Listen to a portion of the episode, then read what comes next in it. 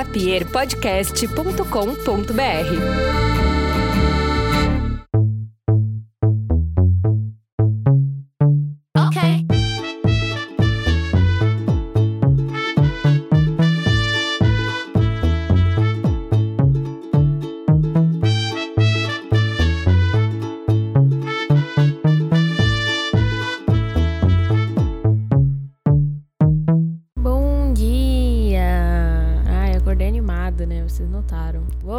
super alto astral este programa, continue aí. Não, vai ser legal mesmo. Pera aí, eu vou levantar aos poucos meu ânimo. Esse dia das namoradas, eu não vou passar com a minha namorada novamente. Por quê? Porque no passado a gente ainda não estava namorando. E daí, oficialmente, né? No caso, a gente já tava ficando quase um ano. Mas daí ela passou com as amigas dela. E eu fiquei muito de cara, admito, fiquei braba. Superado este fato, este ano tinha tudo para passarmos juntas, pois estamos namorando oficialmente. Pandemia.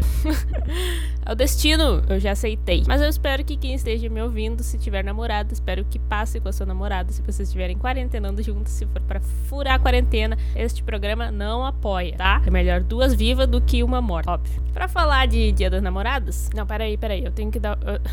Comecei falando, não é assim, Fernanda. Uma coisa que eu tenho que falar antes. Se você gosta desse podcast, compartilha ele, manda pras amigas, manda pra namorada, põe no stories do Instagram. Se você me ouve por algum aplicativo de streaming, por favor, me segue neste aplicativo. Assim você me ajuda. Muito obrigada. Continuando. Para fazer esse programa de Dia das Namoradas, eu decidi que eu ia fazer um saque amena, porque faz tempo que eu não faço um saque amena e eu teoricamente faço um por mês, mas, né? ah, é muito teoricamente, né? Muita coisa da minha vida é só teoricamente. Pedi para vocês me mandarem perguntas, abrirem o coração, falarem o que quiserem, porque eu iria ler neste programa e é isso que a gente vai fazer. A gente vai responder algumas perguntas, ou pelo menos eu vou tentar responder algumas perguntas primeira pergunta que eu recebi dizia: Você dá conselhos amorosos também? Então, lá no meu site, eu digo, para quem quiser acessar o site, é amenapodcast.com.br. Lá tem uma pequena frasezinha que diz: Pode conter traços de conselhos baratos. Esse podcast ele é, tem muitos traços de conselhos baratos. O que não significa que eles são bons, tá? Então, sim, eu dou conselhos amorosos, significa que é bom, por sua conta e risco. Por sua conta e risco, que é exatamente tudo que todo mundo fez quando me escreveu uma mensagem nesse Instagram. Mas eu gostei que teve umas perguntas meio profundas segunda pergunta que eu recebi, que era uma, uma coisa, assim, ali no, no petróleo, entendeu? A pergunta foi a seguinte: é bem particular e eu acredito que não existe uma resposta certa. Mas quando tu sabe que é amor e não paixão? Curiosamente, no meu cérebro, eu. Óbvio que foi no meu cérebro.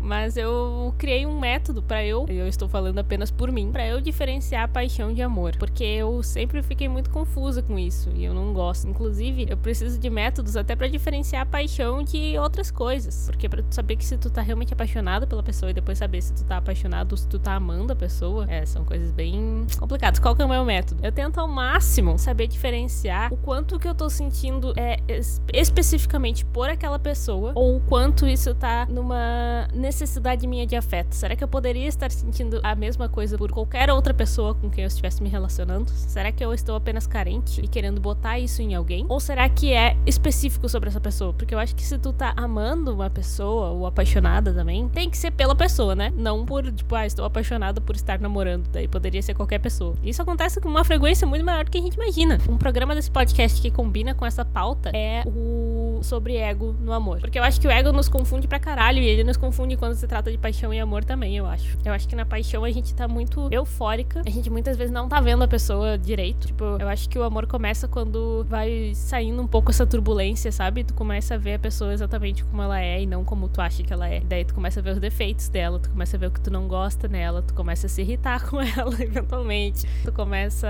a enxergar ela mais como um ser humano e não como essa figura idealizada que a paixão faz, que faz doer o peito e ficar desesperado o tempo inteiro. O amor, ele é mais calmo e ele é mais realista, eu acho. Tipo, eu sei os defeitos dessa pessoa, eu conheço ela. E mesmo assim, eu ainda amo. Amo profundamente. Conheço o, o, tudo que ela tem de defeito, eu conheço tudo que ela pode me dar e tudo que ela não pode. Tudo que ela pode me oferecer e tudo que ela não pode. E mesmo assim, eu a amo. Eu acho que a paixão, ela é muito mais doida. Tu fica sem ar, tu não sabe direito como essa pessoa é, porque é muito difícil tu separar o que tu tá imaginando do que a pessoa realmente é. Enfim, quando começa a transicionar da paixão pro amor, vai ficando uma coisa um pouquinho pouquinho mais calma. Eu gosto do amor, eu acho ele muito gostoso. Mas eu acho que entre paixão e amor, entre a paixão e o amor ainda tem o terceiro pino que é o ego. E o ego também deixa tudo meio turbulento. Então tu pode ficar anos com uma pessoa e nunca enxergar ela de verdade se o teu ego for muito grande. Porque daí tu olha para ela como alguém que tá te oferecendo uma coisa, sabe? Como alguém que, que preenche uma necessidade tua. E não como uma pessoa que tá ali do teu lado. É muito perigoso, eu acho. Vamos pra próxima pergunta.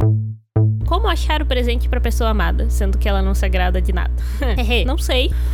não sei, eu não costumo dar presente pra gente que não gosta de presente, né? Tem gente que realmente não gosta de nada. Mas uma boa tática, assim, uma coisa que eu já dei pra minha namorada, inclusive, e deu muito certo, é tu não dar um presente pra pessoa. É tu dar uma, uma noite pra pessoa. Tipo, eu dei pra ela um vale noitinha comigo. Então o que, que eu fiz? Eu comprei várias coisas pra fazer uma pizza que ficou incrível. Daí a gente fez uma jantinha dentro do quarto, com umas luzinhas, uma barraquinha, uma champanhe pra tomar depois. Então eu dei pra ela uma noite romântica. Eu não dei pra ela um presente específico. Eu acho que é legal, uma coisa que, que deixa memórias assim e ninguém não gosta de uma janta boa, né? Com a namorada. Tu dava uma experiência. Sabe aquele.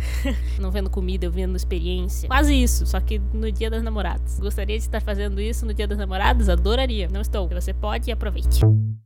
Como a gente sabe que tá apaixonada? Tá em pensar coisas para fazer com a pessoa, lembrar dela do nada, saudades? Nossa, a pergunta ficou muito confusa. Muito confusa, muito difícil de entender. Bom, como eu disse, que eu, que eu tinha que diferenciar, né, o ego da paixão, porque né, no início, no início, quando tu nem conhece a pessoa direito e tu acha que tu tá apaixonada, tu, tu começa a inventar um monte de coisa, né? Daí tu se apaixona pelas historinhas que tu fica vivendo dentro da tua cabeça. Isso que é a parte perigosa. Eu acho que se tu tem uma vivência ali com a pessoa, tu conhece ela, já saiu com ela várias vezes e tu ainda tá apaixonado, ainda tá esse sentimento assim, de calorzinho no peito e ficar pensando nela o tempo todo e ficar boba, eu acho que daí pode ser paixão. Acho que se tu conhecer pouco pessoa, talvez saiu com ela uma vez ou menos, tu pode estar apaixonada pelo que tu tá vivendo na tua cabeça. Não tenho como ter um método totalmente garantido para diferenciar uma coisa da outra. Vai do bom senso, mas assim, cuidado com a idealização. Tá apaixonado é muito bom, mas é bom estar tá apaixonado por uma pessoa que existe, né? Tá apaixonado por uma pessoa que tu tá inventando, vivendo historinha dentro da tua cabeça sozinha, não é tão bom assim, porque depois, quando tu cai, a altura é um pouco alta.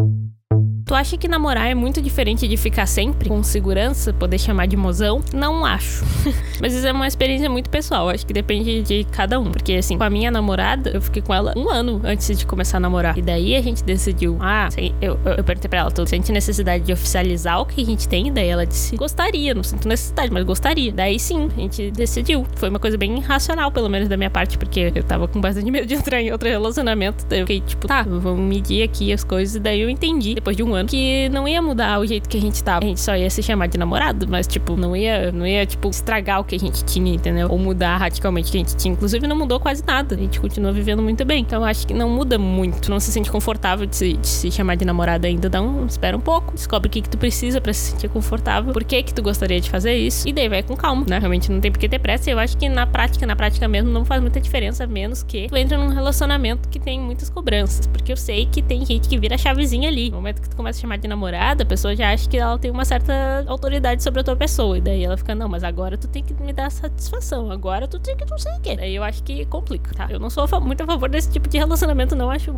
estressante, tá? Tu tem que virar a chave e de repente o namoro parece que é um trabalho, sabe? Tu tem que cumprir horas, tem que cumprir metas dentro do próprio relacionamento. Acho muito estressante esse tipo de relacionamento, mas pode acontecer. Por isso que eu digo que é uma experiência muito pessoal. Já tive namoros em que fez diferença, tive namoros em que não fez diferença. Então, só Deus sabe. Faz três meses que não vejo a amada e vamos passar o dia das namoradas longe. Tô triste. E a outra disse: Moro longe da minha namorada. Carinha chorando. Ai, bastante gente me falou isso, sabe? Que tava longe da namorada e que não ia passar com ela e não sei o quê. E pior não é não passar com ela, né? Pior é não ver ela por muito tempo. Porque a gente tá de quarentena, né? E realmente não, não dá pra ficar assim, furando a quarentena. Então a gente passa meses longe e isso é o que mais dói. Realmente muito difícil. Posso apenas dizer que entendo a dor de vocês e sinto muito. Esses dias depois de ver um stories no Instagram, eu comecei a rever todos os meus relacionamentos que eu julgava sério. Basicamente, eu nunca tinha realmente, e sigo assim, me relacionando com alguém e pensando em construir uma família, um futuro de uma forma sólida. Não um sonhozinho pré-adolescente. E agora só vou considerar um relacionamento sério quando for possível imaginar esse futuro. Queria dizer que tô apaixonadinha. Eu leio meio estranho porque eu tô lendo ali na caixinha de respostas do stories, então as mensagens são muito divididas, fica um pouco complicado de ler. Mas o que eu entendi é que ela tava pensando nos relacionamentos dela dela. E que agora ela só vai considerar sério um relacionamento que ela puder enxergar um futuro com a pessoa, tipo, casada e com, com família e etc. Eu acho que isso também é uma coisa bem pessoal, né? Eu acho interessante isso. Tipo, o que é um relacionamento sério? Precisa ter a intenção de casar com a pessoa um dia para ser um relacionamento sério? Ou ele tem que ser um relacionamento sério agora, com um comprometimento agora e depois só Deus sabe? Não sei, deixa em aberto aqui. Eu acho também uma resposta extremamente pessoal, vai do, das intenções de cada um. Tem gente que realmente pensa em ter família e daí só vai considerar sério se a pessoa também pensar em ter família e puder construir uma coisa juntas e montar esse time que muita gente tem a intenção de montar. Uma coisa que me faz acreditar que é uma coisa muito pessoal isso é que eu e a minha irmã, por exemplo, apesar de sermos gêmeas, a nossa relação com relacionamentos no geral é muito diferente. Ano passado, não, meu Deus, acho que foi, é, foi ano passado. muito ruim calculando. Ano passado ela casou com a namorada dela, que agora é esposa. E elas são um casalzinho, uma família, muito fofas, casadíssimas. E eu, apesar de ter a mesma idade, ser criada do mesmo jeito e etc., não consigo me imaginar casando, não consigo me imaginar fazendo sentido esse formato para mim de vida. Então, obviamente, esse não é meu parâmetro para relacionamento sério. Para mim, um relacionamento sério é um relacionamento com o qual estou comprometida, com o qual quero estar, com o qual vou dedicar meu tempo e minhas intenções. Mas é um namoro, né? Não tenho intenção de morar junto, de formar família e etc. Mas eu acho importante saber o que, que tu quer. Tipo, se tu tem intenção de morar junto com a pessoa, de formar uma família etc, isso é muito bom, porque tu vai procurar uma pessoa que tu que quer isso também. Muitas vezes a gente entra num relacionamento sem nem saber o que a gente quer. A gente começa a se frustrar e também não sabe por que, que tá frustrado. Por isso que é importante entender essas metas. É claro que a gente acha um pouco, às vezes, estranho decidir metas dentro de um relacionamento. Tipo, ah, é, é porque os filmes passam a ideia de que os relacionamentos são muito naturais e, meu Deus, tudo acontece tão espontaneamente. Só que não, às vezes a gente tem que definir o que a gente quer. Tipo, ter decidido, assim, o que a gente quer para saber o que a gente não quer também. Então, quando tu estiver num relacionamento, pensar, não, isso aqui eu sei que eu não quero, e eu sei que eu quero uma pessoa que me trate de tal jeito, que faça tal coisa, que goste de tal coisa. Essas são as minhas necessidades. Aí tu pode jogar com o que tu tem. Não é errado. É bom, inclusive, é muito bom, é saudável. Acho que as duas pessoas têm que saber seus limites para poder ver se elas podem ficar juntas. Eu acho que isso traz um relacionamento onde as pessoas têm com o que lidar, entendeu? É isso. O que fazer quando a gente solta um suspiro só de lembrar do sorriso da mulher amada? Porque esse é o momento que tu pega teu telefone e manda uma mensagem para ela. Fala uma coisinha fofa, entendeu? Uma coisinha ali, ó. Manda uma mensagem dizendo você é a mulher mais gostosa do planeta. E é isso. É a única coisa que dá pra fazer, né? Tu vai ficar pensando nela o dia todo, mas pode ficar dizendo para ela também o quanto ela é linda, maravilhosa e merece o mundo. Tenho asma e tem três meses que não vejo a namorada. Você acha que eu devo furar a quarentena? Ela viria de Uber. Na minha casa e na casa dela estão furando a quarentena. Eu não tenho resposta para isso.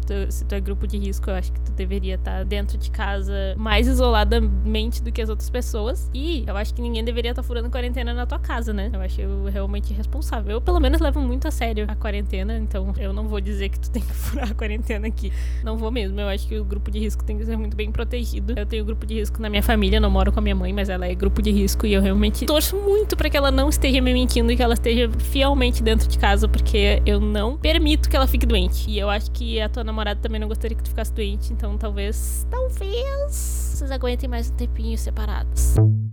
Como superar padrões destrutivos e se ajudar a se atrair por pessoas que podem ser seu mozão. Eu não sei exatamente o que são padrões destrutivos neste contexto. Será que são os padrões das outras pessoas? Porque eu sei que existe padrões destrutivos quando tu tá se atraindo com outras pessoas. Eu sei porque minha psicóloga me fez ver. Vou contar uma pequena breve história. Quando eu cheguei para fazer terapia, sei lá quantos anos atrás, os problemas sempre na psicóloga muitas vezes envolviam relacionamentos amorosos, né? Então ela pegou um papel pardo e ela disse: "Vamos fazer aqui a linha do tempo tempo dos teus relacionamentos. Pra gente encontrar padrões. Daí é por isso que eu acho que tu tá falando disso. A gente tinha que encontrar padrões. Daí, sim, ela fez eu escrever todas as pessoas com as quais eu me envolvi mais seriamente, assim, no papelzinho. E encontrar padrões em todas elas. Encontrei padrões em todas elas, sim. Um padrão muito específico de pessoa que me atraía. E todas elas tendiam a ter os mesmos defeitos também. Defeitos parecidos. Esses padrões, depois que tu identifica eles, eles ficam um pouquinho mais fáceis de se livrar. Porque tu começa a ver, tipo, olha aqui, eu estou caindo na armadilha do meu cérebro novamente. Olha aqui, eu estou indo novamente em direção a esta pessoa que tem características parecidas com todas as outras pessoas que eu me envolvi. Parece bobagem, mas é verdade. A gente tem tendências a se envolver com pessoas parecidas. Isso me ajudou, tá? Vou dizer que isso me ajudou. A psicóloga realmente me ajudou. Inclusive, ela me avisava quando eu tava começando a me envolver com uma pessoa e ela ficava: Tem certeza que essa pessoa não está dentro deste padrão que a gente já conversou? E daí eu ficava: Bah, será que tá? Daí, enfim, eventualmente tu conhece uma pessoa que não está dentro deste padrão e ela te faz um bem que tu nem esperava que, que poderia acontecer, porque tu já tá tão acostumado com esse, com esse formato formato de relacionamento, que às vezes é um formato bem merda, que tu já espera isso de um relacionamento. Então tu não se choca quando ele acontece. Tu se choca quando ele não acontece quando pode acontecer um relacionamento muito bom. Então, como se livrar dos padrões? Sei, terapia foi que me ajudou.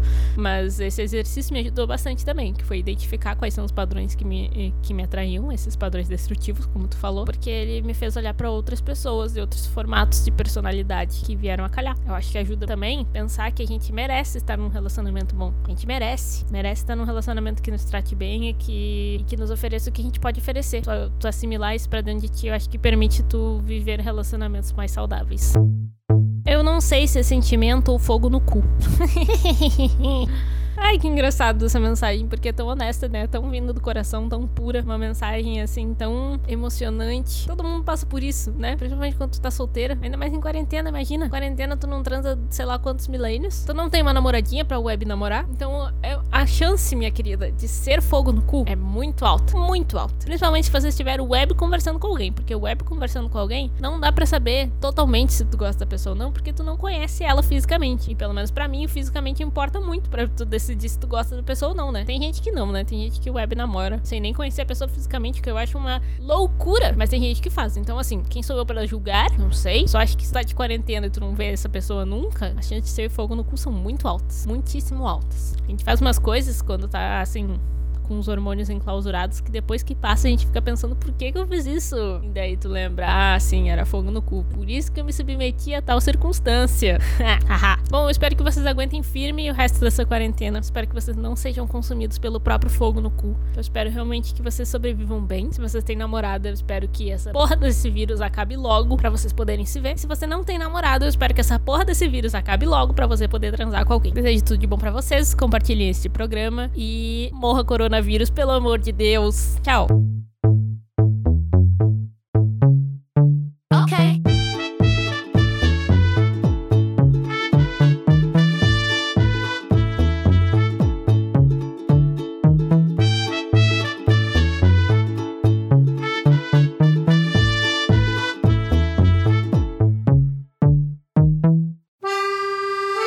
Faça seu podcast.com.br